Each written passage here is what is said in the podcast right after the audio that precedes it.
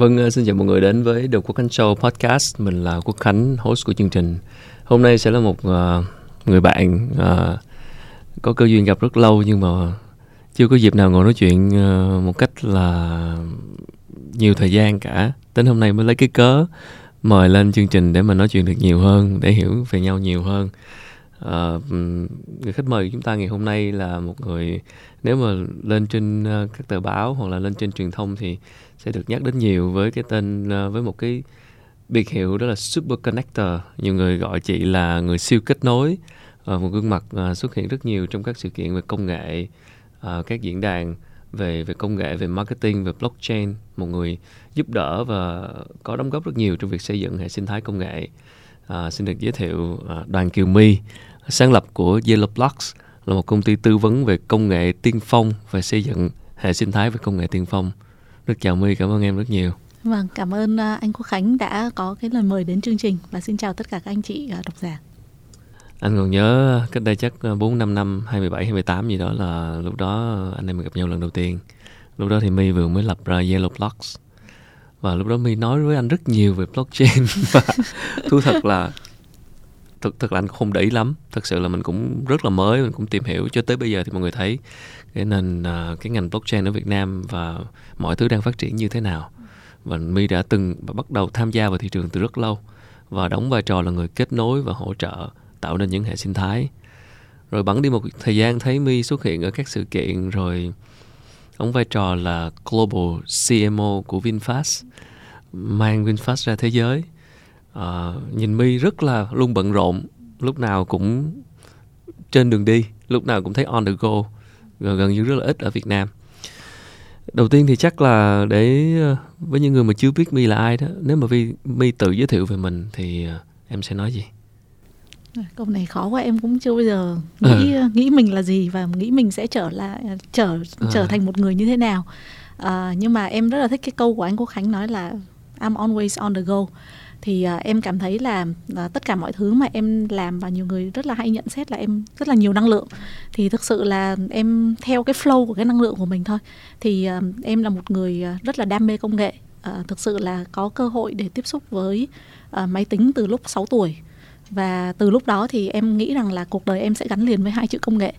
Um, em học từ lúc 16 tuổi đi khỏi Việt Nam thì cũng học chuyên về tất cả các ngành uh, chuyên về toán cao cấp và sau đó là công nghệ thông tin tại Phần Lan. À, và sau đó em cứ nghĩ là cuộc đời mình sẽ luôn luôn gắn liền với công nghệ và chỉ có thuần công nghệ thôi. Cho đến khi mà em về Việt Nam và em cũng làm trong lĩnh vực uh, công nghệ uh, thì em cũng hơi bị sốc một chút. Tại vì lúc đấy xung quanh nhìn qua nhìn lại không không thấy ai làm phụ nữ mà lại yêu thích công nghệ và làm thuần về công nghệ giống mình cả à, và khi đó thì em mới nhận ra rằng là mình sẽ còn thiếu một số các kỹ năng để có thể thực sự tạo ra những cái tầm ảnh hưởng hoặc là những cái giá trị to lớn như mà mình mong muốn. À, và khi đó thì em quyết định đi học MBA à, ờ, và em trở thành một cái người siêu kết nối à, siêu kết nối ở đây không không chỉ là về uh, network mối quan hệ với người với người nhưng em tự gọi em là cái người phiên dịch viên uh, giữa cái nhóm công nghệ và nhóm uh, những những CEO những người làm kinh doanh những người chỉ biết về con số về ROI uh, à, tôi đầu tư vào cái này thì tôi sẽ được bao nhiêu tiền? Uh, những nhà đầu tư hoặc là em sẽ là người kết nối với công chúng làm sao để mọi người hiểu được những cái công nghệ khó khó hiểu như là AI hay blockchain nó đang thay đổi đời sống của mình hàng ngày như thế nào. Thì uh, nếu mà nói về ba từ về em thì bây giờ nó không còn là công nghệ nữa mà nó sẽ là công nghệ nhân với lại uh, kinh uh, kinh doanh và công nhân với lại marketing ừ, công nghệ ừ. nhân với marketing yeah. Dạ. à, vậy nói thêm một chút về Yellow Blocks cụ thể thì Yellow Blocks được uh, được giới thiệu là một công ty tư vấn về công nghệ tiên phong yeah. Dạ. à, cụ thể ở đây là như thế nào uh, cụ thể thì thật ra là em là người chỉ thích làm việc khó thôi. Cho nên là nói là mình cũng thích công nghệ nhưng tất nhiên là công nghệ thì nó cũng rất là rộng đúng không ạ? Và à, hồi xưa thì em học về công nghệ thông tin thì cũng vẫn uh, coding các thứ gì đấy bình thường. Nhưng mà khi mà em đọc là em cũng là một trong những người đầu tiên đọc được à, cái white paper đầu tiên của bitcoin và sau đó là công nghệ blockchain thì lúc đó chưa chắc là rất ít người ừ. biết và tin vào blockchain nhưng mà em rất là tin vào những cái công nghệ tiên phong như thế này. Thì uh, khi đó em mới kêu là tại sao mọi người không không ai mà kiểu hưng phấn và rất là phấn khích khi nhìn thấy những công nghệ này mà mọi người sẽ rất là sợ. Tức là khi mà mình nói là em uh, em về em nói với ba mẹ em là em sẽ làm về ngành này thì ba mẹ em rất là sợ Không tại vì xung quanh cũng cũng thứ nhất là không biết là gì nhưng cũng không biết đi hỏi ai là Ừ. là đang làm cái gì và con gái mình tại sao lại chui vào cái ngành này để làm thì em thấy được rằng là cái vai trò của em nó sẽ là giúp ừm, mang đến những cái nhìn gọi là hoặc là gỡ rối một chút xíu Ừ. về những cái công nghệ này cho mọi người thật ra nó cũng không không quá cao siêu và quá quá khó đâu Ừ. nhưng mà nghe thì nó có hơi đáng sợ nếu mà mọi người chưa ờm, chưa được nghe những cái giải thích hoặc là những cái rất là đơn giản thì à, đó là lý do thôi thúc em ờm, trở thành một cái người mà ờ, evangelist tức là chuyên đi ờ, rao giảng À, có cụm từ đó mà Dạ vâng. ở Việt Nam hình như không không nhiều người làm cái nghề này Dạ. evangelist đúng không? dạ vâng chắc cũng chưa có ai chịu chịu khó um, thì đó thì em muốn trở thành một evangelist tức là một cái người mà rất là hiểu về về công nghệ đam mê về công nghệ nhưng mà muốn truyền tải cái niềm cảm hứng đấy cho nhiều người. Thì à, công nghệ tiên phong à, nói gọi chung là những cái công nghệ mà nó mang tính à, sẽ có thể đột phá nó sẽ đưa đến những cái ờ, tính năng mới để từ đó có thể đột phá những cái um, những cái um, ngành công nghệ hiện hiện hiện có hoặc là ngành công nghiệp hiện có. Ừ à, ví dụ như là blockchain à, AI thì đã proven rồi nhé đã à, thực sự là AI thì cũng đã có mặt hơn 40 đến 50 năm nay và bây giờ thì chúng ta nghe thấy cái chữ AI ở khắp nơi được ứng dụng khắp nơi thì à, quan điểm của em là trong 10 năm tới chúng ta sẽ thấy cái cụm từ blockchain ở khắp nơi dù bây giờ cũng đã là khắp nơi rồi nhưng mà nó sẽ được ứng dụng ở trong hàng ngày trong đời sống Ừ. Dạ. Vậy là công nghệ tiên phong là giống như AI, blockchain, ngoài ra Dạ. còn gì nữa? À, còn rất nhiều ạ. À, em thì em thật ra cái ngành mà em quan tâm nhất đó là deep tech.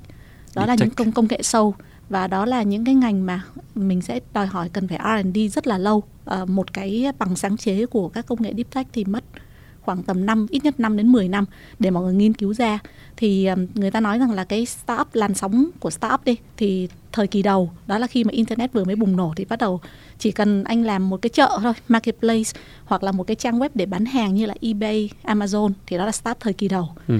à, nó là giao lưu một chiều. Sau đó đến startup làn sóng thứ hai thì Uber à, dẫn đầu cái làn sóng này. Nó là một cái nền tảng một platform một công nghệ à, khi mà Uber hay cả Grab hay là Zoom chẳng hạn những cái nền tảng về kết nối giữa người và người. Thì đó là làn sóng số 2 và làn sóng số 3 thì đây là những cái công nghệ mà thực sự là anh nhìn thấy nó rất là hay nhưng anh sẽ không thể nào mà copy ngay lập tức được. Ừ. vì người ta đã cần có những cái bằng sáng chế à, rất là lâu năm. Những nhà khoa học đã nghiên cứu thì, à, thì ví dụ của những cái công nghệ này à, blockchain cũng là một ví dụ à, để tạo nên một cái nền tảng blockchain ở phía dưới à, layer không thì cũng rất là khó hoặc là những cái biotech à, những cái công nghệ về giải mã gen hoặc là Ừ. những công nghệ về food tech à, tạo ra à, thực phẩm từ à, từ thực vật chứ không hoàn toàn là từ thực vật chẳng hạn Ừ.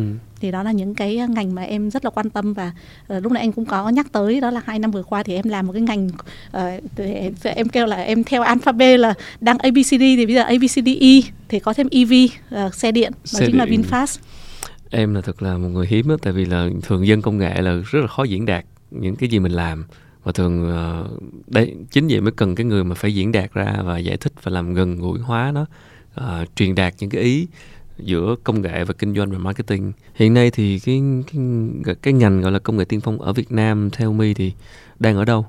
Cái sự phát triển nó đang như thế nào? À, thật ra thì cái ngành công nghệ tiên phong ở Việt Nam à, trước đây thì chưa chưa là gì trên bản đồ thế giới. À, tuy nhiên thì cách đây khoảng tầm 2 đến 3 năm thì bắt đầu có những cái làn sóng chú ý được tới Việt Nam vì bản chất là Việt Nam chúng ta đã bắt đầu có những unicorn về mặt công nghệ. À, dẫn đầu tất nhiên đầu tiên là à, bên VNG và sau đó là một số các cái uh, VNPay hay là những cái về vẫn là về e-commerce có nghĩa là theo em gọi nó vẫn là startup của làn sóng thứ hai đúng không ạ? Tuy nhiên là hai năm trước đây thì AC Infinity một uh, startup về blockchain mà có xuất phát từ xuất phát điểm từ Việt Nam chẳng hạn thì cũng là một cái người mà định nghĩa lại cuộc chơi về GameFi trên thế giới và đưa ra một cái khái niệm mới về play to earn. Thì khi đó bắt đầu các nhà đầu tư của quốc tế cũng bắt đầu chú tâm đến Việt Nam. Và thật ra trước đó thì Việt Nam cũng đã có nhiều cái dự án về công nghệ về blockchain cũng uh, có một cái thế mạnh là Việt Nam khá là có nhiều kỹ sư trẻ tuổi và uh, rất là sáng tạo. Uh, tuy nhiên là có thể là chúng ta đang bị thiếu cái cầu nối về mặt thông tin. Uh, thì khi mà họ tới Việt Nam thì họ cũng thấy là có rất là nhiều thứ và chúng ta cũng có rất là nhiều trường đại học có những cái nghiên cứu ở bên trong trường đại học cũng rất là tốt.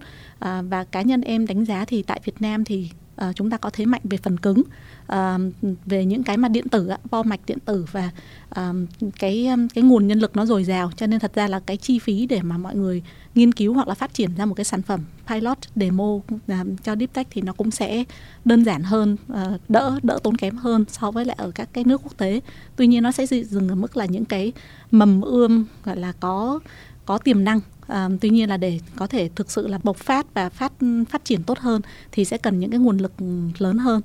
Cái hệ sinh thái công nghệ tiên phong Việt Nam thì theo mi là cái cái nút thắt hoặc là cái cái thử thách nằm chỗ nào? Cần phải giải quyết. Cái lớn nhất vấn đề à, lớn nhất là gì? luôn luôn là tiền. Tiền. À, tiền ở đây à, không phải là à, thật ra là cũng có những dự án ở Việt Nam à, tuy không lên báo rất là nhiều nhưng mà cũng đã nhận được những cái à, nguồn tiền à, đầu tư hoặc là tài trợ lớn cũng vài chục triệu đô không phải là ít đúng ừ. không ạ à, và À, tuy nhiên là những cái thông tin đó có được chia sẻ ở trên media hay không? Hay cái chúng ta đang thấy là cái nguồn đầu tư vào công nghệ thì chỉ đang là những cái startup về e-commerce hoặc ừ. là những cái startup ở làn sóng thứ hai? Thì tất nhiên là uh, các bạn trẻ mà uh, đặt ra những cái mục tiêu khởi nghiệp chẳng hạn thì các bạn sẽ chọn những cái con đường nào mà nó đã là một cái proven success model rồi. Ừ. uh, tuy nhiên là về phía công nghệ tiên phong hay công nghệ mới nổi thì em cũng đã thấy có những cái hạt giống và những cái tiềm năng nhất định thì uh, em cũng có phối hợp với bên bộ khoa học công nghệ um, hàng năm thì có cái TechFest là một cái chương trình lớn nhất về về công nghệ và gather tất cả các cái startup. Thì em cách đây khoảng 3 năm thì cũng đã chính thức có một cái uh, sáng kiến về câu chuyện làng công nghệ tiên phong. Ừ. thì ở đó thì mỗi một năm em sẽ mang về những cái nhà đầu tư cũng như là những cái case study uh, trên thế giới. Họ đã làm những cái công nghệ tiên phong như thế nào mà để ra thành tỷ đô um, và uh, các cái smart city. Tại vì khi chúng ta nói về những cái cuộc chơi và những bài toán lớn hơn về những cái mà nó có phải scale lên nhiều à, phải phải nhân rộng lên nhiều thì bắt buộc là phải có những cái công nghệ nó chuyên sâu hơn thì nó mới có thể giải quyết được những cái bài toán rất lớn Ừ. Tức là những cái bạn mà làm startup công nghệ tiên phong ở Việt Nam là là đang không gọi được vốn hay là như thế nào? Um, thường là có hai vấn đề ừ. uh, một vấn đề là các bạn founder thì à, đa số sẽ là những những inventor tức là những người mà họ uh, có cái nhìn rất là tốt về mặt công nghệ và họ có thể có bằng sáng chế hoặc là có một cái um, họ deep dive vào một cái công nghệ nào đấy và họ cùng nghiên cứu và phát triển ra nhưng cái product market fit market fit khi mà họ nhìn vào thị trường Việt Nam thì rõ ràng nếu mà đã gọi là công nghệ uh, deep tech á, ừ. thì và tiên phong á, thì nó sẽ không có ranh giới ừ. có nghĩa là những cái mà anh đang làm thì nó phải giải quyết được một cái bài toán của thế giới à. uh, thì nó mới đủ lớn ừ. uh, và thật ra là có rất nhiều bài toán để có thể giải quyết được bằng cách như vậy thì nó không không chỉ là một cái local um, problem giống như là cái startup truyền thống ừ. chúng ta hay hay thấy Rồi. là để giải quyết một bài toán của xã hội thu nhỏ À, cái thứ hai nữa là khi mà họ quá tập trung vào cái phần mà phát triển sản phẩm và công nghệ như vậy thì họ cũng sẽ thiếu cái nhìn về thị trường tiềm năng hoặc là cái cách để mà tiếp cận với nhà đầu tư. Khi nào thì nên gọi đầu tư và nên gọi đầu tư bao nhiêu nhiều người gọi được đầu tư nhưng mà gọi đầu tư quá ít à, ừ. thì vừa nhận được tiền xong thì khoảng tầm 6 tháng nữa Hết. lại phải lại lại phải đi kêu gọi đầu tư tiếp thì mình bị cuốn theo cái cái vòng xoáy đó và lập tức là cái sản phẩm nó không đủ để mà nghiên cứu và ừ. thực sự nếu nếu đúng chuẩn của một cái sản phẩm về deep tech thì um, em ví dụ như là khi em đã có cái cơ hội để mà đi TechCrunch ở um, ở bên Trung Quốc và bên uh, Hồng Kông thì thật sự là các cái bạn startup mà về deep tech ở bên đó thì cái vòng mà uh, seed series của các bạn ừ. thông thường các startup thông thường cái seed series nó chỉ khoảng tầm ờ, một hai trăm ngàn đến Đúng. đến năm trăm ngàn là rất nhiều rồi ừ. còn cái seed series uh, của các bạn mà deep tech ở bên đó là khoảng 5 triệu đô từ 2 đến 5 triệu đô thì mọi người sẽ thấy là nó nó rất là khác biệt ừ. về nguồn nguồn lực về cái lúc nãy mà mi nói cái vấn đề nút thắt là chủ tiền đó là ở đây là tức là hiện nay các quỹ có, chưa vào Việt Nam chưa đủ nhiều hay là như thế nào những à, những cái nguồn phân vâng tại vì thường là các cái các cái nguồn đầu tư thì họ sẽ đi gọi là buôn có bạn bán có phường ừ. thì họ sẽ tìm tới những cái cái cái nguồn mà hạt giống nó sẽ nhiều hơn hoặc là tốt hơn và họ nhìn vào hệ sinh thái đầu tiên ừ. tại vì rất là khó để có thể tìm thấy được một bạn superstar ở một cái nơi mà nó chưa chưa có nhiều um, các cái superstar khác. Um, hiện giờ thì các bên quỹ đầu tư mà chuyên về deep tech cũng đã bắt đầu quan tâm đến Việt Nam. Nhưng ừ. như em nói thì deep tech thì nó cũng là một cái bài toán khá là dài hơi. Thì để nói chung và ngay lập tức đi thì về liên quan tới blockchain hoặc là web 3 hoặc là những cái startup chỉ nói đơn giản là startup thông thường nhưng mà có ứng dụng AI một chút ừ. thì bây giờ mình cũng sẽ bắt đầu thấy uh, nhiều các nhà đầu tư họ đổ dồn về. Vì trước đây thì họ tập trung vào các thị trường bên Singapore và Indonesia. Tuy nhiên là Việt Nam bây giờ cũng đã trở thành một cái điểm đến cực kỳ hấp dẫn ừ. tức là tiền là cũng đang đổ vào tiền đang đổ vào bây giờ à. là vâng. chờ sản phẩm thực sự tốt hơn ờ, chờ sản phẩm biết cách nói về mình anh đấy phải nhờ tới my đúng không còn cái chuyện mà những công ty Việt Nam mà my cũng giúp nhiều người ra thế giới ở đây là yeah. là mang sản phẩm công nghệ Việt Nam ra thế giới để gọi vốn để để làm truyền thông để làm marketing thì hiện nay mình đang làm chuyện đó hay không?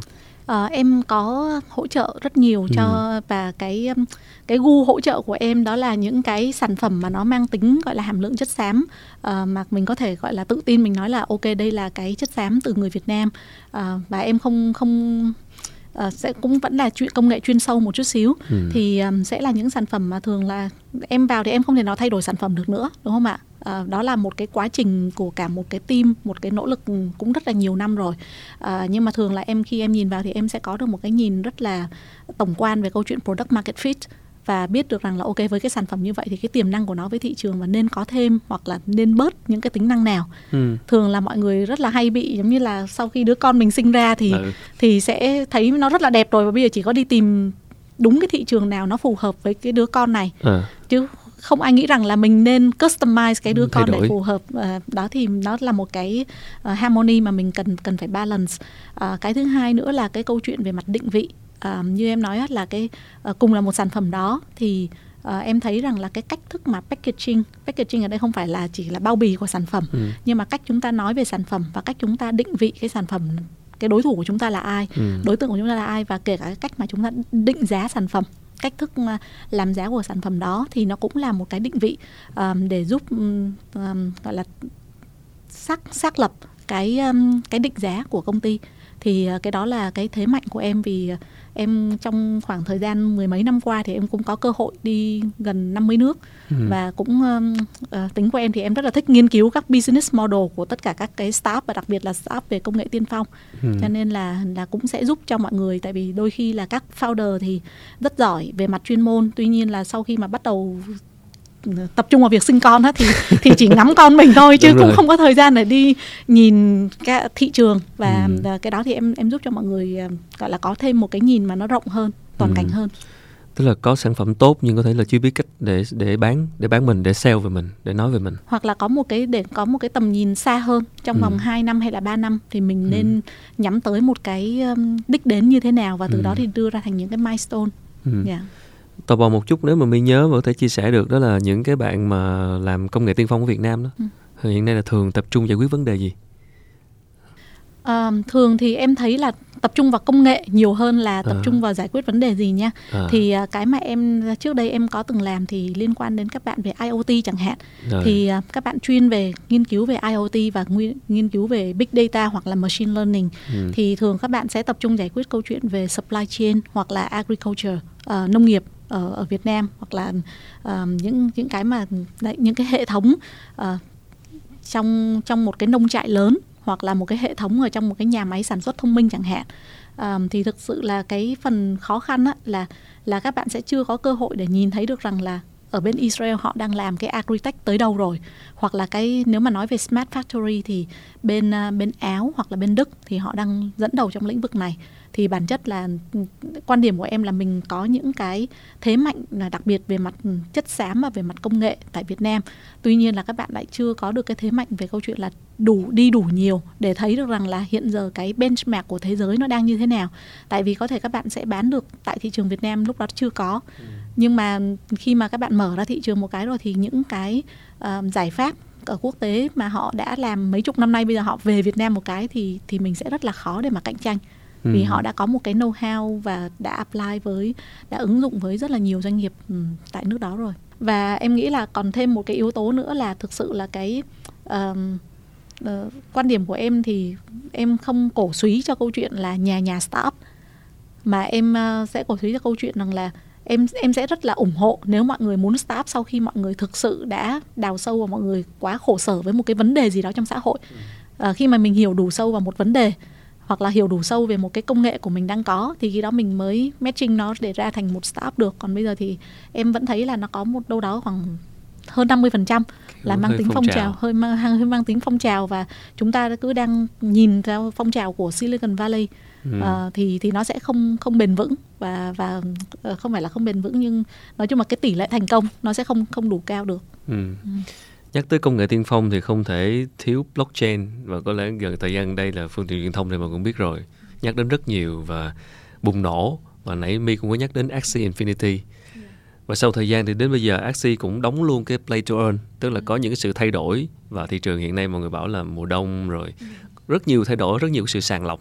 Ở góc độ là người quan sát và là người tiếp xúc nhiều thì mình thấy cái cái ngành blockchain nó đang ở Việt Nam sẽ sẽ hướng sắp tới cái bước kế tiếp sẽ là gì sau một vài cái đợt nóng vừa qua Ờ, mọi người hay gọi vui đó là mùa đông còn, ờ, còn vĩ mô thì chúng ta gọi là đợt thanh trừng Thanh trừng. đợt thanh trừng có nghĩa là sau mỗi một mùa đông thì sẽ tới mùa xuân đúng không ạ thì Ừ. khi đó sẽ nhìn thấy được những unicorn mới ừ. những mô hình mới Ừ. những xu hướng mới thì đó là cái nhìn của người mà ờ, gọi là có positive outlook. Còn người có negative outlook thì đây là đợt thanh trừng sau đó thì sẽ rất nhiều tên biến mất. Rồi. Đúng không? Nhiều cái tên biến mất nhiều cái quỹ biến mất Ừ. à, chúng ta đã thấy trên thị trường. Thì à, quan điểm của em về mặt blockchain thì là em cũng ở trong ngành này khá là lâu Rất và lâu. và em đi qua rất nhiều mùa đông rồi. Đấy.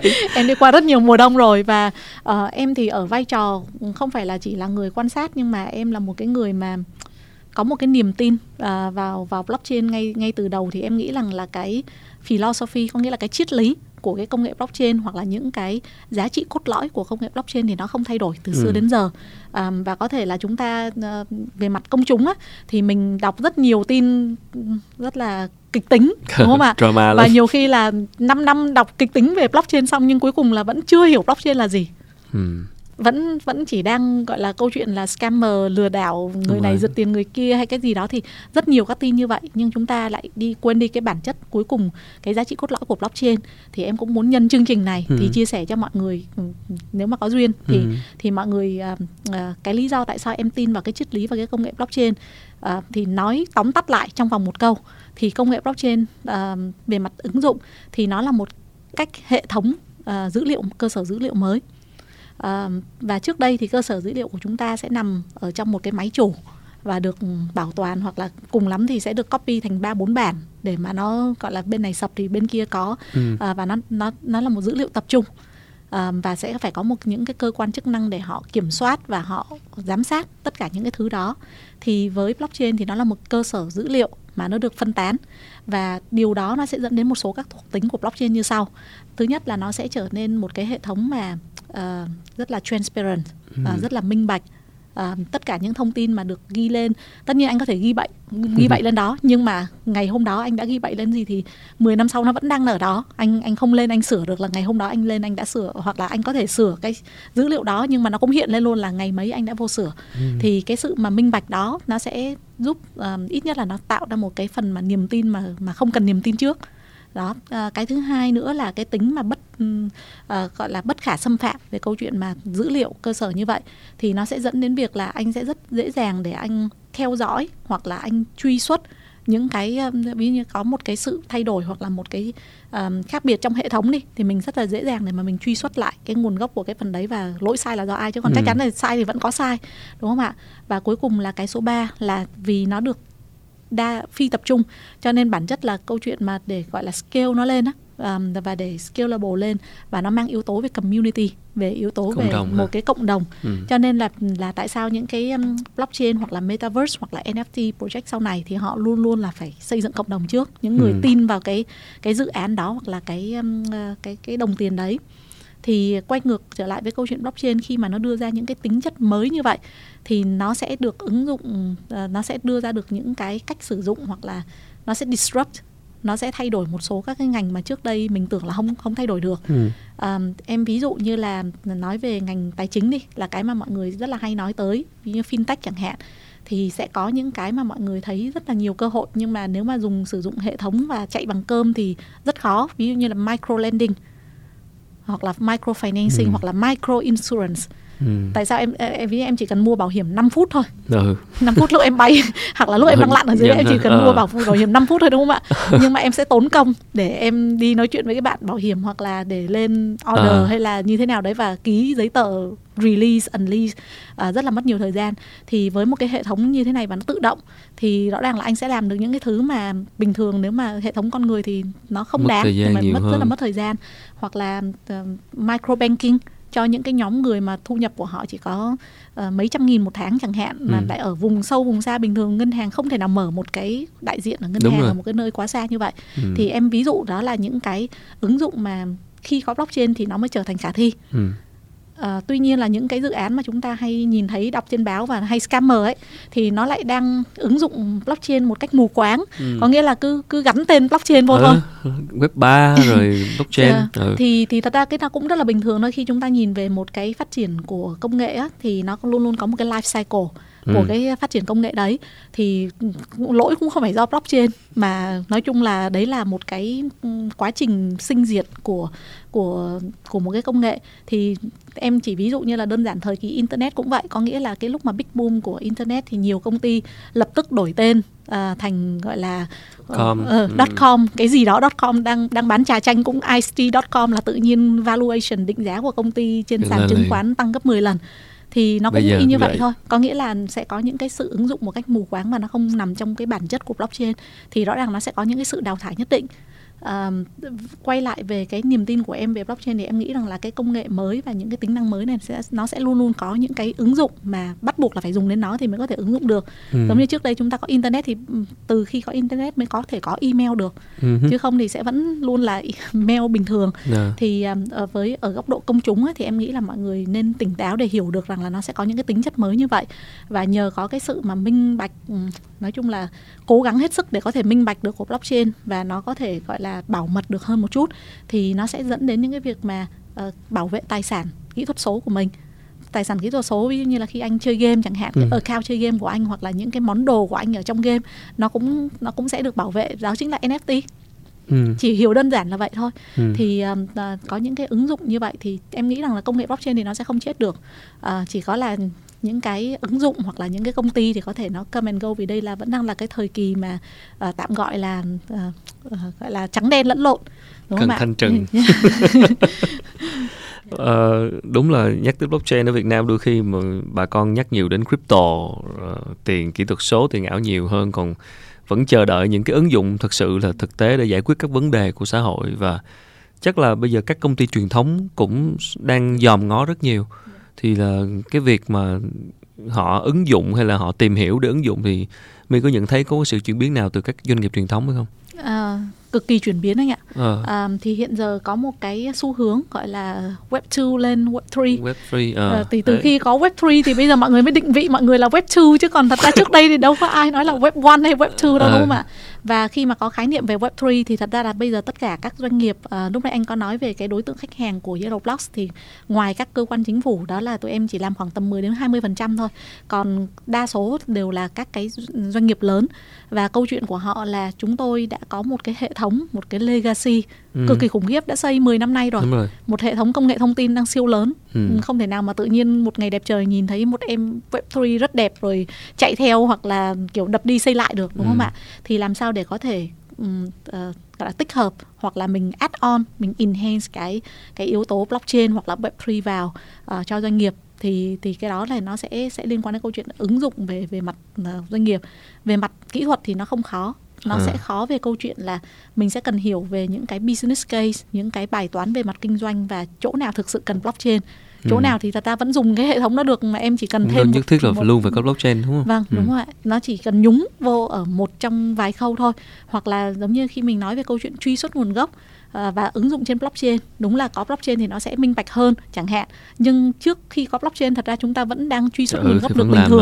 mà. Ừ. Vậy thì chỉ còn có cái bước duy nhất là cái bước mà ghi nhận thông tin của cái đó ừ. là là quan trọng nhất trong cái cái việc ứng dụng blockchain chẳng hạn thì nhiều doanh nghiệp đã có sẵn cái hệ thống truy xuất nguồn gốc đó rồi thì khi bọn em vào bọn em chỉ tư vấn là ok à, sẽ làm đúng một cái module để mà ghi xác nhận tất cả những cái giao dịch những cái thông tin giao dịch này trên trên blockchain thì tự nhiên nó sẽ là ứng dụng blockchain chứ không không cần phải là xây một cái hệ thống hoàn toàn mới về câu chuyện truy xuất nguồn gốc ví dụ như ừ. vậy ừ. với những bạn mà muốn muốn start up trong cái lĩnh vực blockchain này thì mi có gì muốn chia sẻ với các bạn nếu mà ở góc độ kinh nghiệm của mình nếu muốn start up trong lĩnh vực này bây giờ? Uh, em thì không phải là chỉ start trong lĩnh vực blockchain mà à. start trong bất cứ lĩnh vực nào. Thì em sẽ vẫn luôn luôn hỏi các bạn là mục tiêu cuối cùng của các bạn khi start là gì? Uh, mục tiêu của các bạn là muốn giải quyết bài toán gì?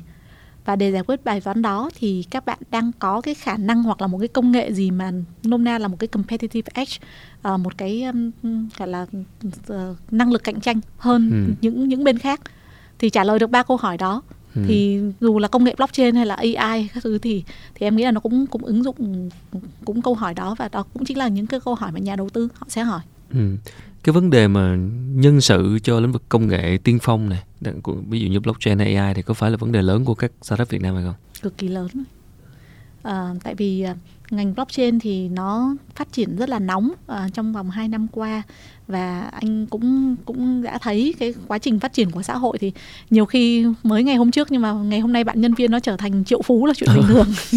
Và khi đó thì hoặc là bạn ấy 3 tháng trước thì rất là xin năn nỉ để vào công ty mình nhưng mà 3 tháng sau là, là được được hết hunt bởi một cái công ty rất lớn về blockchain chẳng hạn.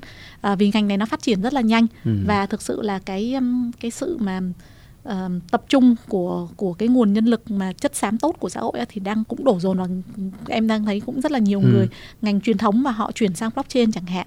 À, và khi đó thì cái cơ hội mở ra rất là nhiều và cũng rất là khó để anh có thể nhiều khi mình đi tuyển dụng bình thường thì mình cần một tuần để mình suy nghĩ. Ừ. tuy nhiên là cái này mà một tuần suy nghĩ thì ứng viên nó đã đi làm 10 chỗ khác nhau rồi. Hot quá đúng không? Dạ đúng rồi ạ thì à, nó cũng cũng sẽ hơi khó để mà có thể xác định được những tài năng thực sự và đã tìm được tài năng thực sự rồi nhưng mà vào mà có giữ được tài năng đó hay không cũng là một cái thách thức rất là lớn. Ừ. Vì góc độ, ở góc độ là người làm hệ sinh thái thì cái cái lời giải cho các bài toán nhân sự này sẽ là như thế nào? Uh, em nghĩ là ở góc độ hệ sinh thái thì tụi em sẽ nhìn ở góc độ vĩ mô hơn. Ừ. có nghĩa là làm sao để có càng nhiều tài năng càng tốt. Còn câu chuyện cái tài năng đó họ đang đi đâu và họ ai giữ chân được họ ấy thì bản chất là đối với tụi em thì họ cũng vẫn đang là nở hoa ừ. cho cái hệ sinh thái này. Thì tụi em sẽ không không quan trọng về vấn đề này. Nhưng mà tụi em sẽ quan trọng về vấn đề là làm sao để thực sự có những cái tài năng thực thụ.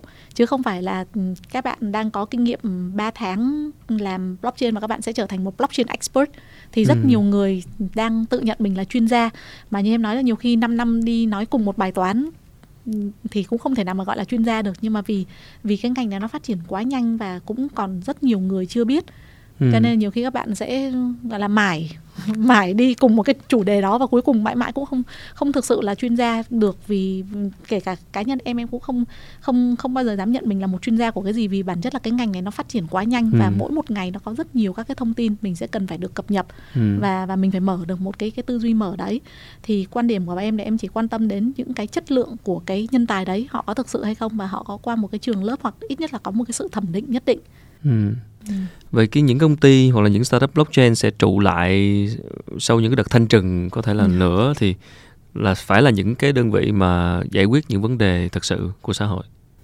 Vâng, hoặc là trước đó họ cũng kêu gọi đầu tư được đủ để để sống qua mùa đông đây. À, và cái cái nguồn vốn đầu tư hiện nay đổ vào các doanh nghiệp blockchain thì có đang có nhiều sự lựa chọn cho các startup hay không? Um, hiện giờ thì trước đây thì các cái dự án blockchain thì thường sẽ kêu gọi uh, đầu tư thông qua cái hình thức là crowdfunding ừ. hoặc là public sales. Uh, nói vậy thôi nhưng tất nhiên cũng sẽ có cái vòng private sales cho các quỹ đầu tư và các quỹ đầu tư chuyên về blockchain hiện giờ thì nó sẽ có cái xu hướng là các quỹ đầu tư về startup thông thường thì họ cũng bắt đầu có cái nhánh để đi tìm đó. kiếm những startup về blockchain rồi ừ. thì um, họ cũng có tăng tăng lên cái phần đó tuy nhiên là trong cái thời điểm ngay bây giờ này thì thật ra covid cũng đã ảnh hưởng rất là nhiều và em cũng được biết là nhiều cái quỹ đầu tư thì họ cũng bắt đầu um, gọi là tập trung họ họ tập trung lại vào những cái mô hình nào mà gọi là có tỷ lệ thành công cao hơn ừ. cũng hơi khó hơn trong câu chuyện gọi vốn khó hơn và và, và cái founder ấy cái ừ. cái người mà sáng lập và cái background của cái người founder cực kỳ quan trọng ừ. Ừ. nghe mọi người nói là là blockchain là Việt Nam là cũng không thua kém so với thế giới thì không biết là góc độ mi cũng đi nhiều nơi trên thế giới và gặp gỡ rất nhiều các người làm công nghệ thì blockchain liệu có phải là cái cái cái thứ mà sẽ giúp Việt Nam bắt gật kịp với thế giới nhanh hơn không?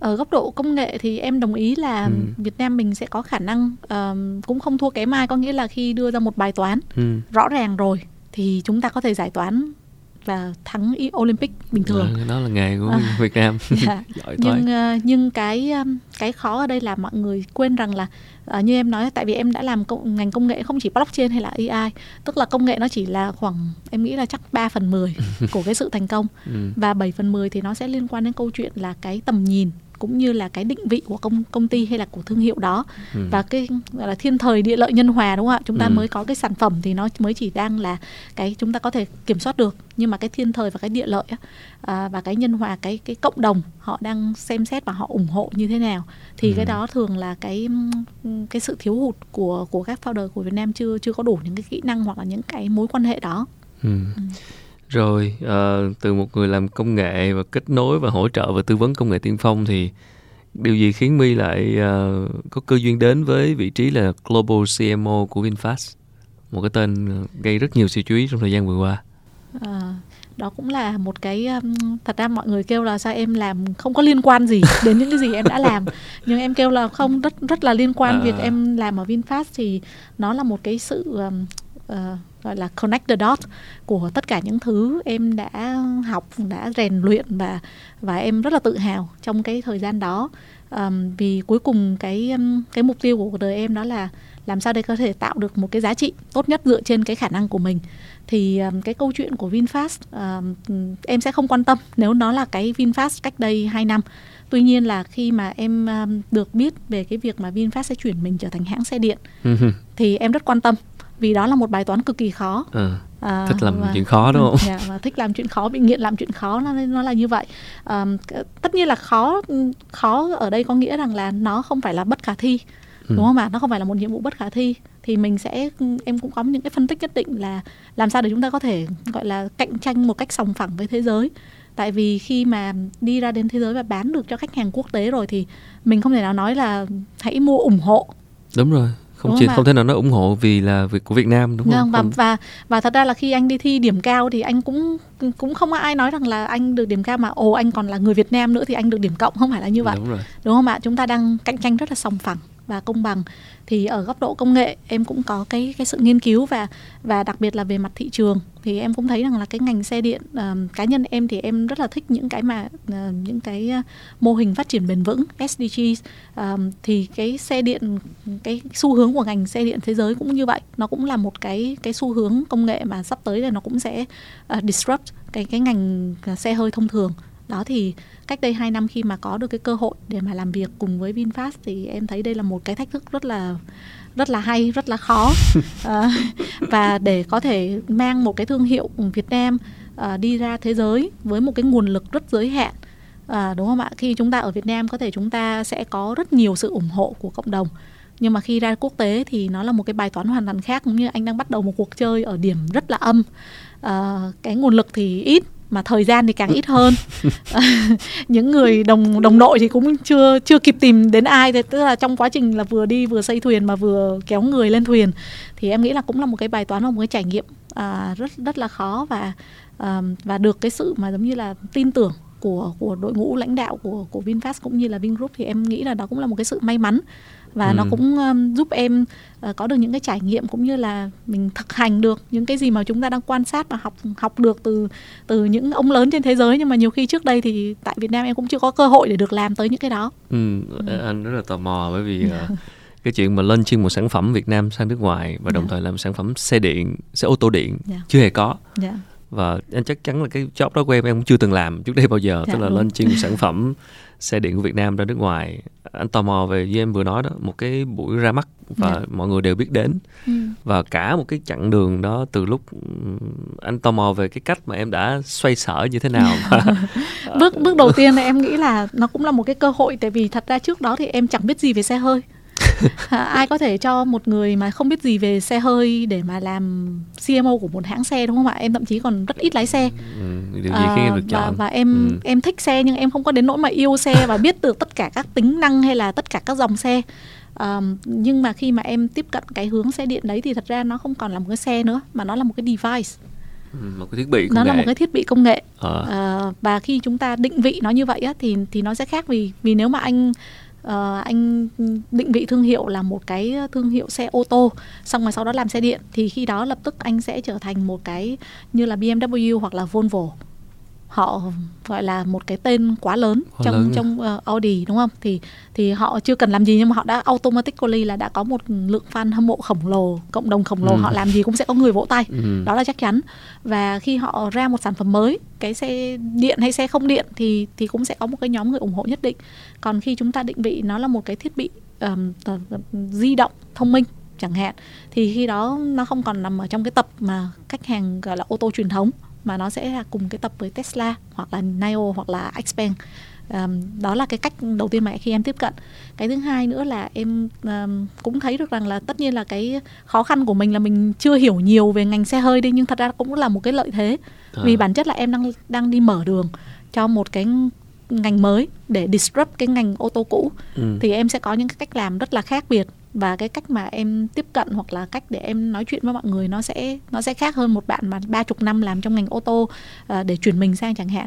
Thì đối với em nó cũng là một ngành công nghệ tiên phong. Uh, uh, cần phải có một cái sự gọi là khéo léo để đưa đến công chúng và không họ không cảm thấy là họ đang bị um, tẩy não hoặc là hoặc là educate đâu nhá nhưng mà à. thực sự là cái đó là cái mình đang cần làm ừ. thì um, khi mà em uh, lúc mà em bắt đầu làm dự án thì thật ra lúc đó thì tỷ lệ sử dụng xe điện tại Mỹ là khoảng 1,5% có nghĩa là cứ 100 xe bán ra thì chỉ có 1,5 chiếc là là xe điện thôi. Ừ. Nhưng mà trong một năm lúc mà mình nghiên cứu và mình đang làm á là cái số này nó đã tăng lên là 3% mọi người kêu ở ừ, cái đó là tăng gấp đôi thì cũng bình thường mà mới có 3% thôi ừ. mà nhưng để lên được cái 1,5% á là Tesla mất 10 năm đúng rồi đúng không ạ đang từ 0% lên 1,5% ừ. mà mất 10 năm nhưng mà cái năm mà nó bùng nổ là năm mà đang từ 1,5 lên 3% là chỉ trong vòng chưa tới một năm khoảng ừ. tầm 8 à, đến 10 tháng đó thì cái cách tiếp cận của em là em nhìn cái thị trường ở mặt vĩ mô và mọi người cũng đang chuyển dịch và khi mà một khi anh thấy cái tốc độ mọi người convert sang nó bắt đầu nhanh hơn ấy uh-huh. thì cái ờ, lúc em mọi người có nhớ cái life cycle của một cái công nghệ á thì bắt đầu cái nhóm early adopters này nó sẽ lan tỏa rất là mạnh mà nó sắp tới cái khúc mà maturation um, maturation là khi mà ít nhất là 50% dân số biết về cái này. Có ừ. thể họ chưa chưa phải là 50% sử dụng xe điện nhé, ừ. nhưng mà họ đã bắt đầu open họ bắt đầu cởi mở hơn tới ừ. cái sự lựa chọn họ không còn hỏi là điên có điên mới chọn xe điện mà họ kêu là ừ bạn cứ chọn xe điện đi rồi tôi chọn xe bình thường có nghĩa là họ bình thường hóa ừ. cái sự lựa chọn này đó là lúc mà công nghệ nó sẽ chín mùi ừ. thì thời điểm nó cũng cũng sẽ nhanh thôi tức là sau cái giai đoạn mà gấp đôi đấy thì nó chỉ khoảng trong vòng 3 đến 5 năm khi mà người dùng đã đã không còn lạ lẫm yeah. Dạ. nữa yeah. Dạ. và tất nhiên có rất nhiều cái câu hỏi về chuyện này đó là đó mi vừa nói tesla mất ừ. bao nhiêu năm bao nhiêu hãng xe nổi tiếng khác cũng phát triển xe điện và Việt Nam lại không phải là nước nổi tiếng về sản xuất ô tô yeah. Dạ. anh tò mò về cái cách mà người tiêu dùng Mỹ họ họ đón nhận một cái thương hiệu mới hoặc là họ nghe về một cái xe gần như chưa bao giờ nghe hoặc là từ một đất nước chưa bao giờ nổi tiếng là là làm xe hơi thì không biết là lúc đó mi ở đó thì mi quan sát chuyện này như thế nào cái sự đón nhận hoặc là cái phản hồi hoặc là cái cách mà người Mỹ họ họ nhìn về một cái thương hiệu mới như thế nào em nghĩ là mọi người sẽ rất là ngạc nhiên khi biết được rằng là mình nhiều khi mình đang sợ quá mình đang lo nhiều quá ừ. còn khi uh, em đi nói chuyện với lại những cái người đối tượng người tiêu dùng tại mỹ thì thật sự là họ cũng không quan tâm ừ. có nghĩa là họ họ không quan tâm rằng là anh đã có bao nhiêu năm làm xe à. hơi rồi tức là họ không nghĩ nhiều đến vậy Đấy, họ sẽ nhìn đó. họ sẽ nhìn sản phẩm mà như em nói là câu chuyện cuối cùng ở đây là ừ, anh có được bao nhiêu điểm trước đi đã rồi bắt đầu cái background của anh ấy người ta sẽ check sau đúng không okay. ạ chứ người ta không có cái sự bằng là đánh giá hoặc là định giá anh từ trước khi anh xuất hiện à. đó là một chuyện cái thứ hai nữa là thực sự là tại tại Mỹ thì cái nhóm, tức là cái suy nghĩ của họ cũng khá là cởi mở và cũng có một cái may mắn rằng là trước đây thì có thể là nó sẽ giống như cái lo lắng của mình. Từ, nhưng mà từ năm 90 khi mà Toyota và Hyundai ừ. làm cái câu chuyện là đã mang được thương hiệu xe Hàn và xe Nhật sang bên Mỹ rồi thì thật sự là bây giờ người Mỹ họ họ dùng xe Mỹ hoặc là xe xe Nhật hay xe Hàn thì Đúng đối rồi. với họ nó là câu chuyện là cái sản phẩm này nó có giá trị thực sự với tôi hay không ừ. có phù hợp với tôi hay không chứ ừ. họ cũng không có mang tính rằng là là tôi chỉ dùng hàng Mỹ nữa ừ. thì thật sự là đó là cũng là một cái sự thay đổi mindset mà trước đấy mình cũng đã có một cái cơ hội là có những bên khác họ educate thị trường và giúp giúp ừ. xử lý vấn đề đấy rồi cái thứ hai nữa là tại vì thực thị trường mỹ thì thực sự rất là lớn thì có nghĩa là em mới nói là mục tiêu của của mình không cần phải là đi thuyết phục một một trăm phần trăm mọi người đúng không ạ và nếu anh đã yêu Tesla rồi thì cũng rất là khó ừ. để em thuyết phục anh chuyển qua bất cứ một cái gì kể cả bây giờ em có đưa một cái gì đấy rất tốt nhưng anh không anh không có một cái điểm gì mà anh không hài lòng với cái Tesla đấy thì anh rất là khó để anh đón nhận một cái mới à, em dùng iPhone chắc cũng mười mấy năm nay anh rồi và thôi. Ừ. và em sẽ không bao giờ có nhu cầu thay đổi. không phải. Mặc dù cũng có một vài cái bất tiện nhưng ừ. nó không đủ lớn để chúng ta nhìn thấy một cái phương án hoặc một sự lựa chọn khác. Ừ. Đó thì tương tự như vậy khi chúng ta thuyết phục hoặc là chúng ta mở một cái thị trường thì có thể là mình không cần phải là top 1. Ừ. Mình có thể là top 2, top 3, top 4 nhưng mà luôn luôn sẽ có những cái thị phần cho mình về câu chuyện là positioning và xác định được cái mục tiêu đấy rất là quan trọng. Ừ. Cái quá trình mà uh, giai đoạn mà launching cái VinFast tại thị trường Mỹ uh, và một mình My là phải lo rất nhiều thứ cho cái buổi sự kiện hôm đó. Anh có biết là My có chia sẻ My học được gì từ từ cái cái cái cái job như vậy, một cái một cái trải nghiệm như vậy? Uh, em nghĩ là em làm gì cũng cũng học được rất là nhiều ừ. và làm gì cũng thấy là mình còn rất nhiều thứ để học à, cái cơ hội à, qua bên Mỹ lúc đó thì thật sự là cũng có cái sự hậu thuẫn và giúp sức từ rất nhiều từ mọi người à, nguồn lực ở tập đoàn tại Việt Nam tuy nhiên là lúc đó thì cái thời điểm đó lúc mà em sang bên Mỹ thì thực sự là chỉ có một mình em là kịp ờ, là vì em có visa đi Mỹ trước rồi còn cái nhóm mà đáng ra sẽ qua để mà phụ giúp em thì sau đó là bị qua trễ lúc đó thì tụi em chỉ có khoảng tầm một tháng rưỡi để chuẩn bị tất cả mọi thứ em bay qua trước thì tưởng là mọi người sẽ vài ngày sau mọi người bay qua được nhưng cuối cùng là đến khoảng tầm trước sự kiện một tuần thì mọi người mới mới được okay. mới có visa để mà bay được okay. à, cái thứ hai nữa là thật ra trước đó thì em cũng đã làm ở thị trường Mỹ khá là nhiều cho các cái thương hiệu ờ, nhưng mà không phải là thương hiệu gọi là B2C ừ. mà là B2B thì em cũng cũng qua đó cũng có cơ hội để làm với rất nhiều agency. À, mình cũng đã biết cái khó khăn đó rồi nhưng mà cái khó khăn của em lúc đó là làm sao để thuyết phục được ban lãnh đạo rằng đây là cái cách làm của bên Mỹ nó như vậy. Tại vì thực sự là bên bên Mỹ thì uh, các agency họ sẽ không thể nào mà linh hoạt và à. và làm thời gian theo cái nhu cầu của mình được. À. tức là mình có một tháng thì agency tổ chức sự kiện này vâng, kia đúng không? và khi em em em nói rằng là em có một tháng để làm cái này làm cái kia là tất cả các agency chưa kịp nghe đề bài là đã từ chối hết. À. là vì họ nói rằng là để làm một cái sự kiện như thế này thì họ cần chỉ ít nhất 9 tháng. 9 tháng? 9 tháng. Mình thì có một tháng. À, tại vì thường là cái cái show đầu tiên của bọn em là ở Los Angeles Auto Show. Thì nó cũng năm nay là mấy chục năm rồi. Thì thì mỗi một năm là cứ hãng xe là họ cứ như vậy nó y như vậy và nó bưng qua bưng lại thì uh, họ luôn luôn là đặt trước cả năm. Xong rồi sau đó thì agency cứ mang đúng cái setup đấy cũng y chang như vậy rồi thông tin mới hay cũ gì đó thì cứ theo đúng một cái template như vậy. Ừ. làm là cũng đã mất uh, ít nhất 6 tháng rồi còn họ nói là làm mới thì ít nhất phải thêm 3 tháng để Được, họ còn tháng. tìm hiểu thì nói chung là 9 tháng còn có thì có một tháng thôi có điên thì mới có thể nhận được cái này tức là họ cái là không cần nghe là ừ. là là tôi cần gì mà nghe đến cái timeline là hả? là lập tức từ chối rồi vậy làm sao nhiều người cũng cũng hỏi em như vậy nhưng mà uh, tức là mọi người uh, thật sự là lúc đó cũng là một cái lúc rất là khó khăn vì uh, À, nhưng mà em thì cũng được một cái lợi thế và cũng có một cái may mắn là thật ra trước đó tại Việt Nam thì em cũng đã làm rất nhiều cái auto motor show và uh, mình mới chấn an họ là ok thôi hãy cứ nghe gọi là nội dung tôi cần đã chứ đừng đừng nghe về timeline okay. đó và như kiểu mình khi mà mình break ra thành cái scope work ra khoảng tầm uh, 50 hạng mục khác nhau và mình sẽ nói là tôi chỉ cần nhờ bạn đúng cái khúc này thôi còn khúc này tôi có thể làm rất nhanh trong vòng một tuần chẳng hạn thì uh, khi đó toàn bộ các việc nó có khoảng tầm 50 hạng mục thì em phải làm với đâu đó khoảng tầm 15 bên khác nhau 15 bên khác nhau. À, tại vì một cái sự kiện vì không ai có thể dám nhận là Phải làm chia, tất cả mọi thứ cùng một lúc như vậy. Ra. Và tất nhiên là mình sẽ trở thành một cái là ông gọi là nhạc trưởng của một cái dàn nhạc mà đến từ rất okay. nhiều nơi à, và không phải ở bên Mỹ. À, ừ. tức là trong 15 bên đó thì uh, rất nhiều bên là em phải outsource uh, hoặc là sản xuất những cái nội dung để trình chiếu trên đấy, đó. Đấy. Đó thì thì cũng phải outsource ra nhiều nước khác nhau xong rồi lại rap lại với nhau rồi lại Crazy. chỉnh sửa yeah. thì uh, nó cũng cũng là một cái trải nghiệm mà em nghĩ là không phải ai cũng có cơ hội để được trải nghiệm cái phần đấy. Đúng là trải nghiệm có một không hai thì thì nó chỉ dạy mình một thứ thôi là khi mà mình đã quyết tâm làm cái gì thì tất nhiên là nó sẽ khó. Nhưng mà uh, nếu mà mình kiểu mình ngồi lo lắng hoặc là mình nghĩ rằng là nó khó thì thật ra em nghĩ là nó cũng chỉ tốn thêm thời gian thôi. Thì câu chuyện của mình là làm sao để luôn luôn bình tĩnh. Luôn luôn bình tĩnh và uh, luôn luôn tự hỏi là thật ra cái này nó có phải là không thể làm được hay không hay là vì là nó rất khó nên mình sợ rồi mình lo rồi tất cả mọi người lo cái mình cũng lo theo. Thì thì em luôn luôn là trong tất cả mọi chuyện này em không nói chuyện với ai hết. Em kêu là cho em một ngày em về nhà em không nói chuyện với ai hết. Em cũng không nói chuyện với em luôn.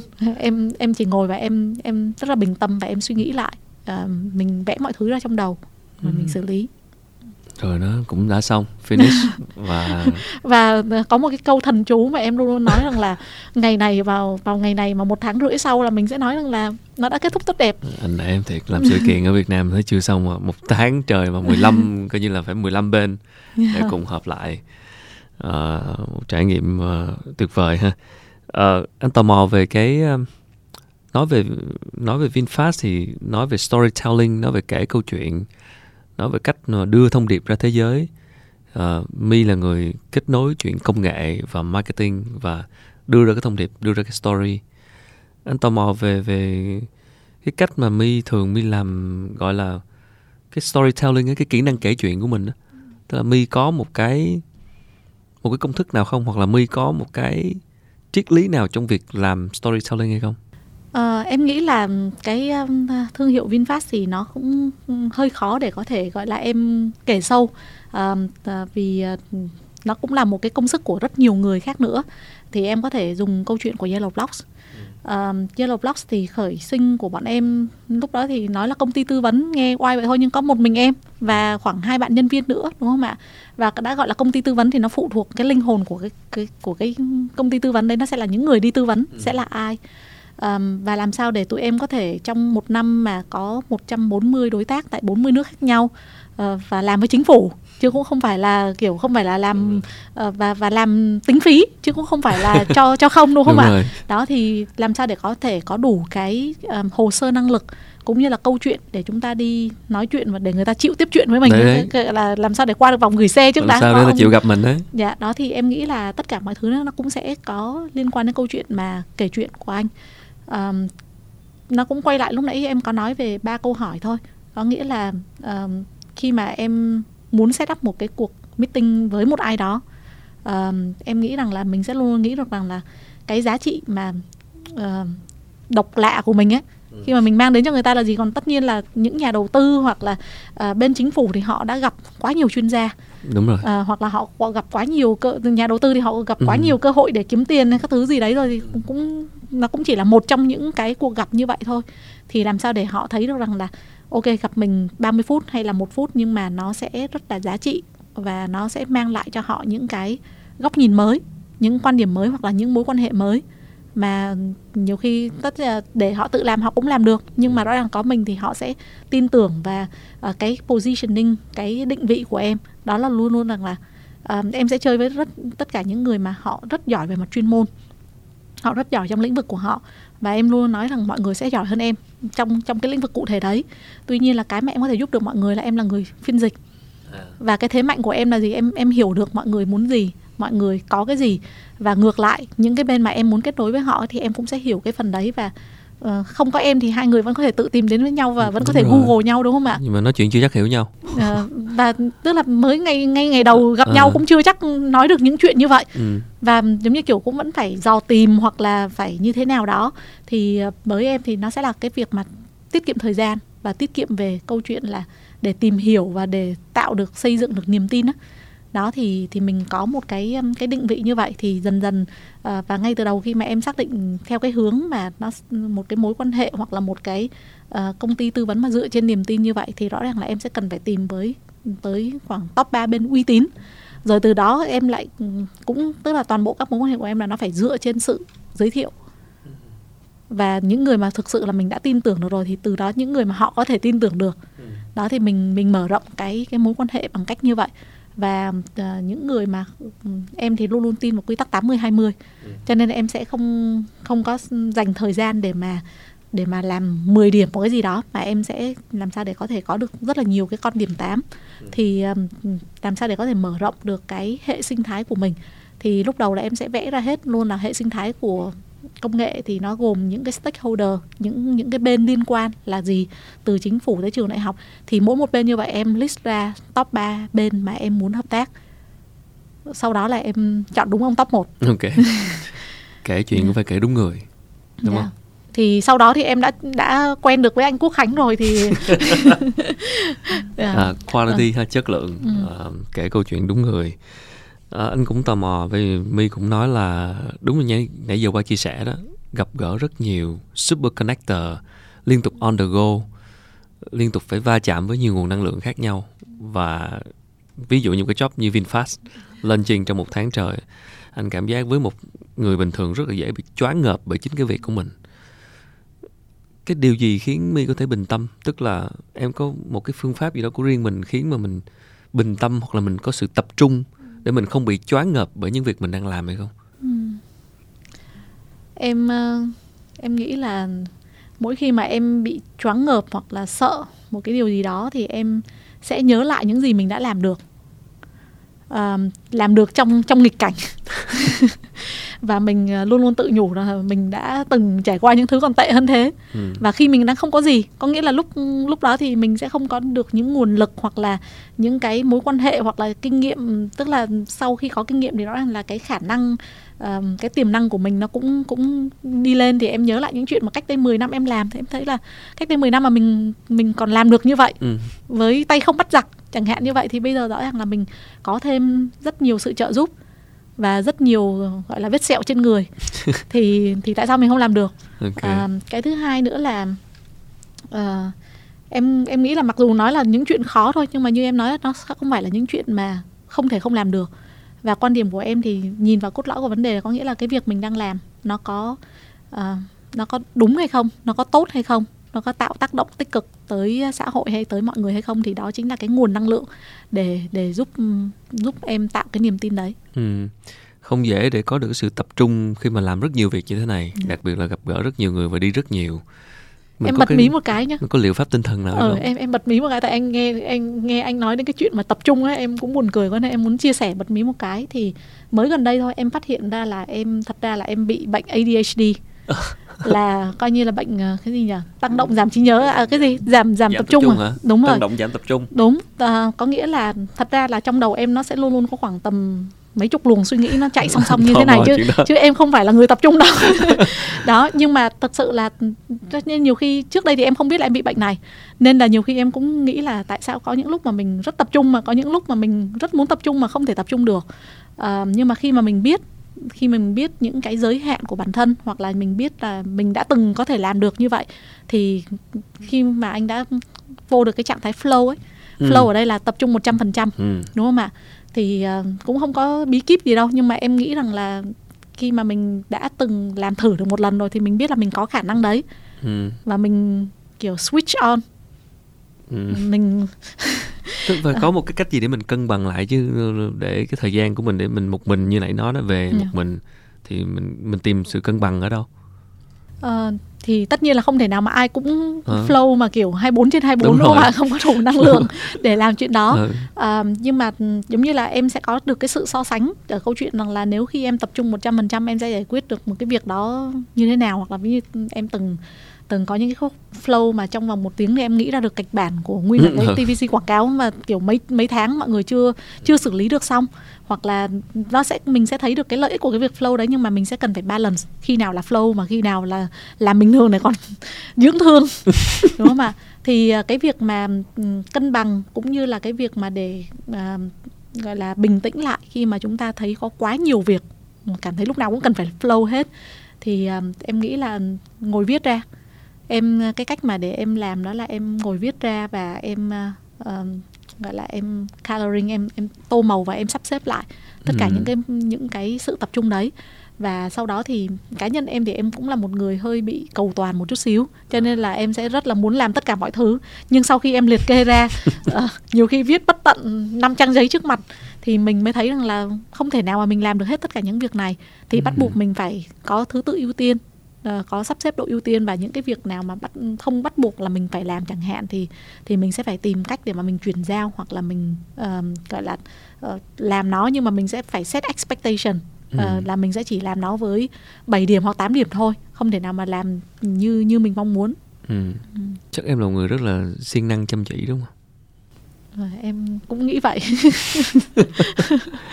tức là ừ. lần trước anh gặp em thì có nói vui ngồi nói chuyện với My thì bảo là lần tới anh em mình gặp nhau sẽ nói câu chuyện gì trên talk show đây?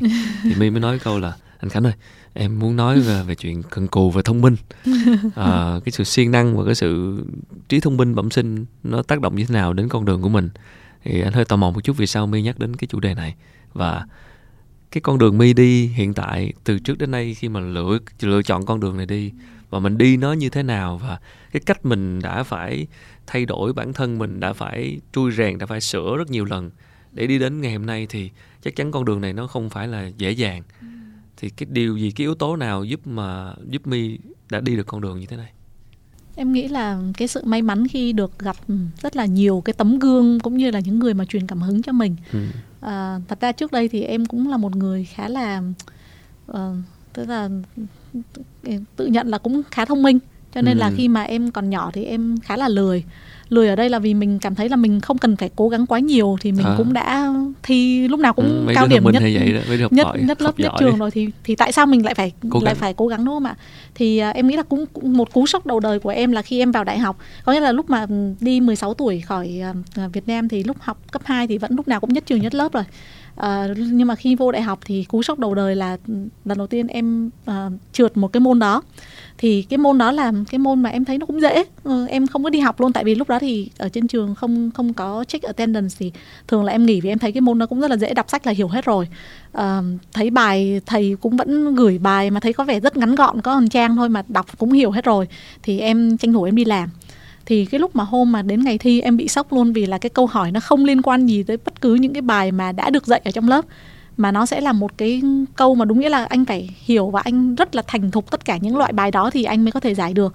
Và nó chỉ có một câu thôi. Ừ. có nghĩa là nó không phải là một bài toán để mình có thể giải được ừ, như thế này mà nó chỉ có một câu kiểu phải rất là quy nạp thì đó là cái môn đầu tiên mà em rớt ở trong đại học và nó khiến em uh, phải xem lại cách học của mình okay. mình không mình không thể nào mà học theo kiểu đối phó và sử dụng gọi là uh, trí nhớ tạm thời của mình như thế này thì trước đó thì em có cái thói quen là cứ trước khi đi thi thì ngày hôm trước thì mình mới đọc sách rồi mình học rồi ừ. ngày hôm sau mình đi thi thì sau cái cú sốc đầu đời đó thì em bắt đầu mới gọi là học gọi là chú tâm hơn và khi đó em mới nhận ra rằng là kiểu trước đó từ năm trước 18 tuổi là coi như mình học những cái kia là mình đang mình đang hơi cheating một chút có nghĩa ừ. là mình đang để nó vô trong trí nhớ tạm thì sau khi thi xong thì rõ ràng là nó sẽ không vào trong cái trí nhớ chính và khi đó khi em học đại học là cái khúc năm đầu rất là khó khăn là tại vì giống như em phải học lại toàn bộ các Đúng kiến rồi. thức mà trước trước đây đáng ra phải tu luyện thì mình không có tu luyện không siêng năng mấy thế ừ. đó thì lúc đó thì mình cũng rất là hơi bị bất mãn một chút là về câu chuyện là trời thật là bất công thôi biết vậy hồi xưa mình cũng siêng học nhưng đó là học hành thôi còn đến lúc mà đi làm thì thực sự là em cũng có cơ hội làm ở một số các cái môi trường mà nếu mình muốn siêng thì siêng mà mình không muốn siêng thì cũng chẳng ai không ai ép mình siêng ừ. Uh, và có những người họ làm 8 tiếng rồi đi về và thậm chí là trong 8 tiếng nó cũng không làm 8 tiếng nữa đó thì em mới kêu là nhưng mà làm như vậy thì có phải là đang rất là tốn thời gian của mình không tức ừ. là mình cũng đang tốn 8 tiếng ngồi ở công ty mà ừ. và từ lúc mà em bắt đầu đi làm tới giờ thì chưa bao giờ em làm một ngày mà dưới 10, 12 tiếng ừ. uh, những thời điểm từ VinFast thì nhiều hơn nhiều thì uh, thì em thấy được rằng là tức là càng làm thì mình càng cũng thấy say mê. Nhưng mà mình vẫn thấy có một cái chút gì đó hơi bất mãn một chút. Tức là nếu mà đã thông minh rồi, tại sao lại còn phải, kiểu, làm trâu bò cực quá? Tại vì từ nhỏ luôn luôn được dạy một câu các bạn xung quanh ừ, nói bố mẹ các bạn xung quanh nói với các bạn rằng là con đã không thông minh được như nó thì con phải cần cù bù thông minh. Có nghĩa là nếu mà mình thông minh thì mình đâu có cần phải cần cù nhiều đúng không ạ? Ừ. thì thì thế mới gọi là lợi ích của việc thông minh. Ừ. thế mà tại sao bây giờ mình vừa thông minh mà mình phải kiểu cần cù hơn hơn nhiều? Tất cả mọi người. Thì uh, em vẫn có cái suy nghĩ như vậy. Uh, cho đến khi mà em lập ra uh, Yellow Blocks uh, trước khi trước là trước khi em quyết tâm lập ra Yellow Blocks là vì em có cơ hội em bắt đầu gặp những cái nhà đầu tư quốc tế. Ừ. và có một cái câu chuyện mà em nghĩ là em không quên được vì nó là một cái gọi là một cái đỉnh điểm. Uh, đó là cái hôm đó em có cơ hội để phiên dịch uh, riêng cho một cái cái bác cũng là tỷ phú về mặt công nghệ của thế giới khi mà bác bay về Việt Nam. Thì bác này 70 tuổi lúc đó khoảng sáu mấy tuổi gần 70 tuổi. À, mà bác bay cái chuyến bay là bay từ Mỹ về Việt Nam ừ. thì thường là phải jet lag rồi. cũng phải nghỉ ngơi đây là bác chạy từ sân bay xong rồi bác tới cuộc họp để nghe khoảng đâu đó 10 startup họ present rồi họ pitching riêng one on one làm việc liên tục 4 tiếng đồng hồ. Tức là mình dịch cho bác mà mình cũng còn thấy mệt ừ. mệt não và mệt đầu. Bác này như vậy như vậy. Xong rồi sau đó thì bác mới rủ em đi ăn.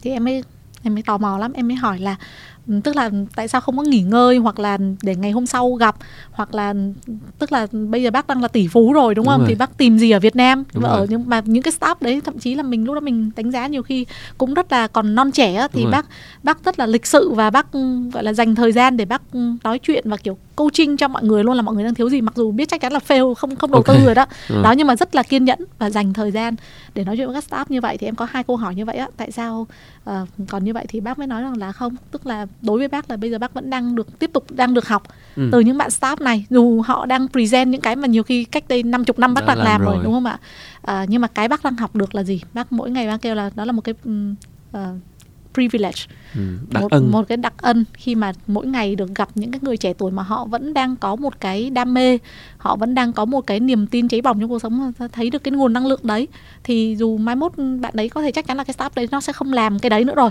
nhưng mà cái bạn founder đấy bạn sẽ còn đi tiếp và tôi muốn kiểu luôn luôn là một cái một cái bước một cái tấm gương để mà giúp các bạn ấy thấy được rằng là ok nó sẽ thành công nó ừ. sẽ vẫn là con đường bạn bạn phải luôn tin vào mình thì um, em được truyền cảm hứng bởi rất nhiều người như vậy. Đấy là một cái cái case đầu tiên thôi.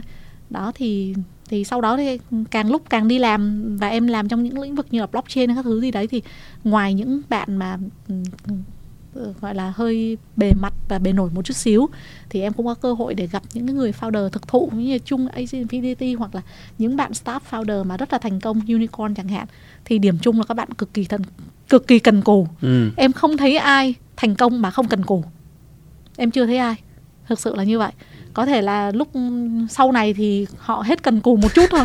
Nhưng mà em cũng em cũng không chưa thấy cũng, cũng chưa thấy ai. Ừ. em em nghĩ vậy. Em cũng chưa thấy ai.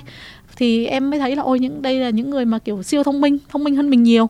Um, và họ nhiều khi xuất phát điểm còn còn rất là tốt nữa. Gia gia cảnh rất là tốt. Mà họ vẫn còn rất cần cù. Ừ. đó thì thì như vậy mới tạo ra được những cái giá trị thế giới. Thì em nghĩ là uh, sau đó thì em rất là ngấm cái câu của Einstein nói thiên tài là một phần trăm ừ. khả năng thôi còn 99% là sự nỗ lực cần cù. Dù thông minh cỡ nào đi nữa là cũng không thể thiếu cần cù. Từ đó trở đi thì mi không bao giờ lười nữa. Vẫn lười vẫn lười anh ạ. Vẫn lười vẫn lười. Uh, cái con đường uh, phát triển của bản thân của sự nghiệp cái hướng đi của mình uh, làm gì trong cuộc sống này đôi khi nó có nhiều ngã rẽ ừ. uh, anh thấy mi khá là từ nhỏ là thích công nghệ ừ. rồi cho tới bây giờ làm liên quan tới công nghệ rồi tức là có phải con đường nó không bị không bị lung lay không bị đã có bao giờ mi nghĩ là mi sẽ làm chuyện khác không ừ nhiều chứ nếu không làm thì làm gì khác ừ, thật ra thì uh, along the way trong trong cái lúc đi cái đó thì thật ra cũng rất là nhiều đợt sóng ngầm ừ. um, đã lựa chọn thì càng có nhiều sự lựa chọn thì nó càng là những sự lựa chọn không dễ dàng đúng không ạ tại vì em ấy em cũng hay nói vui là tại vì thà như là em không có sự lựa chọn đi thì, thì rất là dễ rồi.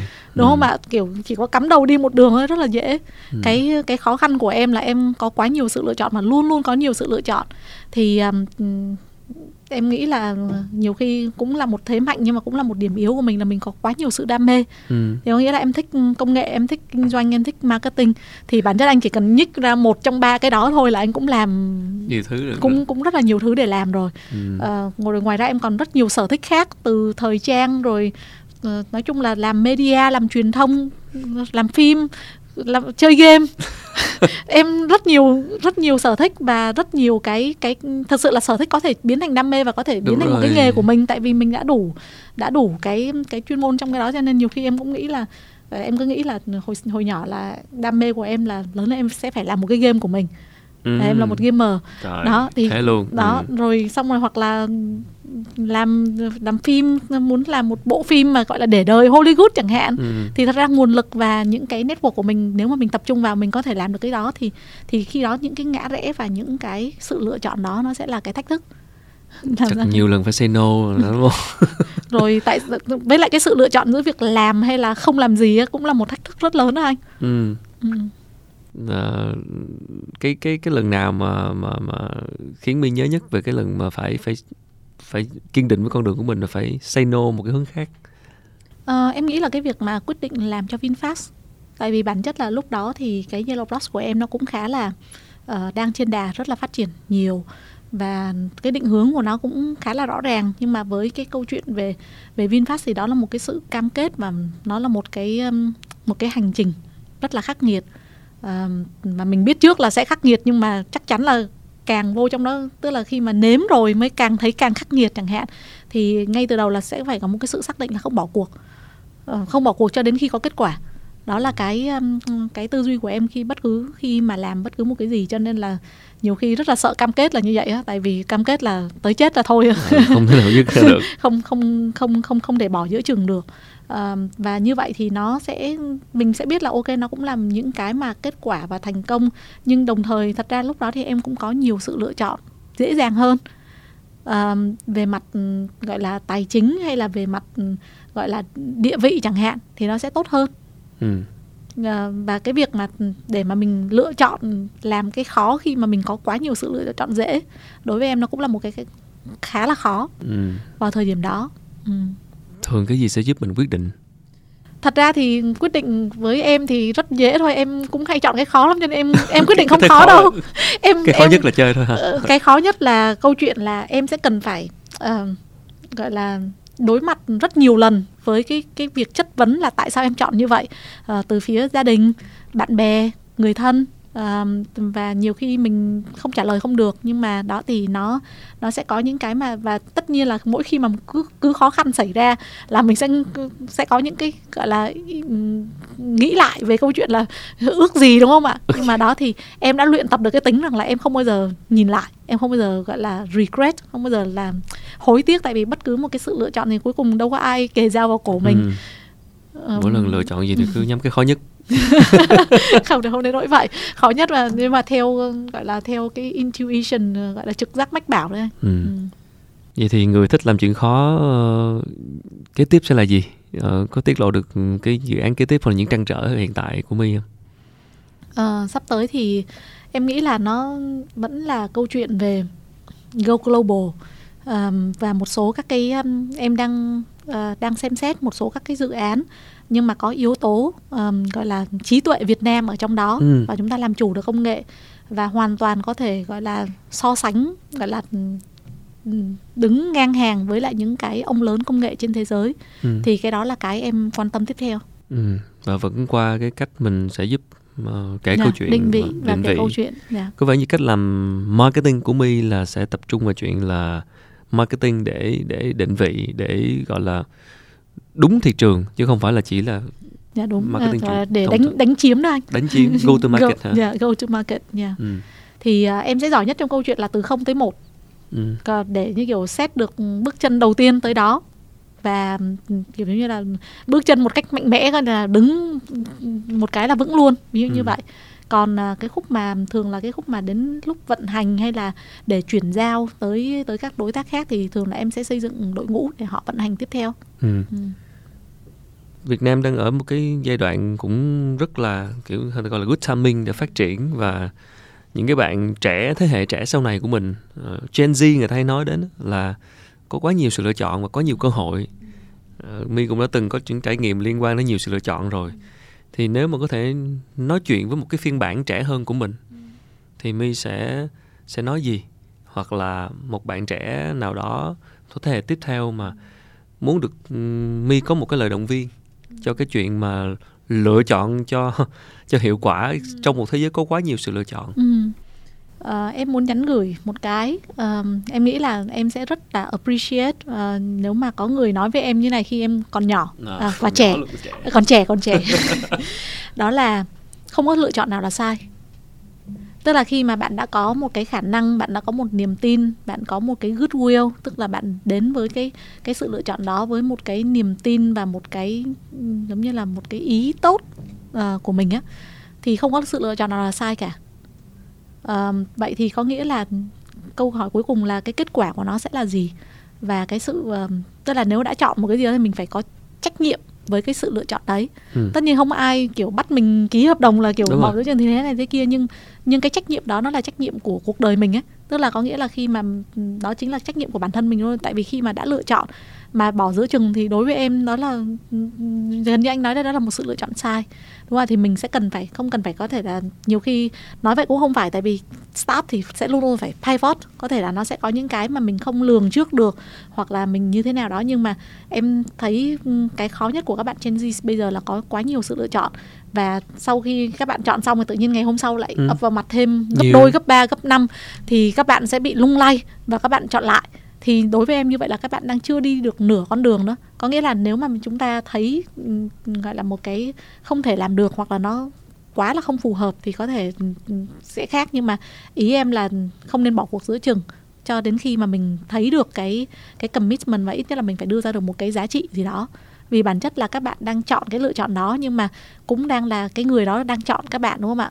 Thì nó là một cái mối quan hệ tương quan qua lại và um, chúng ta sẽ cần phải gọi là có trách nhiệm hơn với cái cái quyết định của mình ừ. Ừ. À, giữ chừng hay bỏ cuộc là do có nhiều cơ hội quá nên là đôi khi không bám theo đến cùng kỷ nghiên quá nhiều cơ hội à, với mi thì sau một chặng đường đã qua thì em nhận thấy là một cái câu hỏi rất là quan trọng của mỗi người là lại mình hiểu bản thân mình được như thế ừ. nào mình đã hiểu tới mức nào rồi và thực sự là mình muốn cái gì trong cuộc đời này ừ. em uh, rất là thích câu hỏi này. Em nghĩ là câu hỏi này là câu hỏi mà em em hỏi mình từ năm 16 tuổi. Tới bây giờ ngày nào cũng hỏi. Nhưng mà được cái là bây giờ nó khác hơn chút là mình giống như là biết là mình thích cái gì mà mình không thích cái gì. Mình làm cái gì thì mình sẽ cảm thấy là mình vui và mình có giá trị. Thì cá nhân em thì cái motivation của em luôn luôn là uh, mình sẽ tạo được cái giá trị gì mà nói chung là cũng cũng không cần phải hy sinh gì quá nhiều của mình nhé nhưng mà tại vì khi em làm thì em cũng làm hết mình và làm hết thời gian và làm hết cái focus của em cái sự tập trung của em rồi. Thì và bây giờ em có rất nhiều sự lựa chọn. Vậy thì em chọn gì cũng đúng mà. Ừ. đúng không ạ? Thì thì bây giờ em nghĩ là em may mắn hơn nhiều so với lại cái thời xưa là như vậy. Cho nên là uh, còn trước đây thì thì cũng hỏi câu đó nhưng mà nhiều khi mình mình thích một đường nhưng mà mình sẽ cần phải chọn một cái khác vì hoàn cảnh không cho phép ừ. nhưng bây giờ mình đã ở trong một cái giai đoạn được lựa chọn và, và em nghĩ là nhiều bạn trẻ cũng được xuất thân uh, với cái tâm thế như vậy á thì thì cũng nên tận dụng cái điều này ừ. Ừ.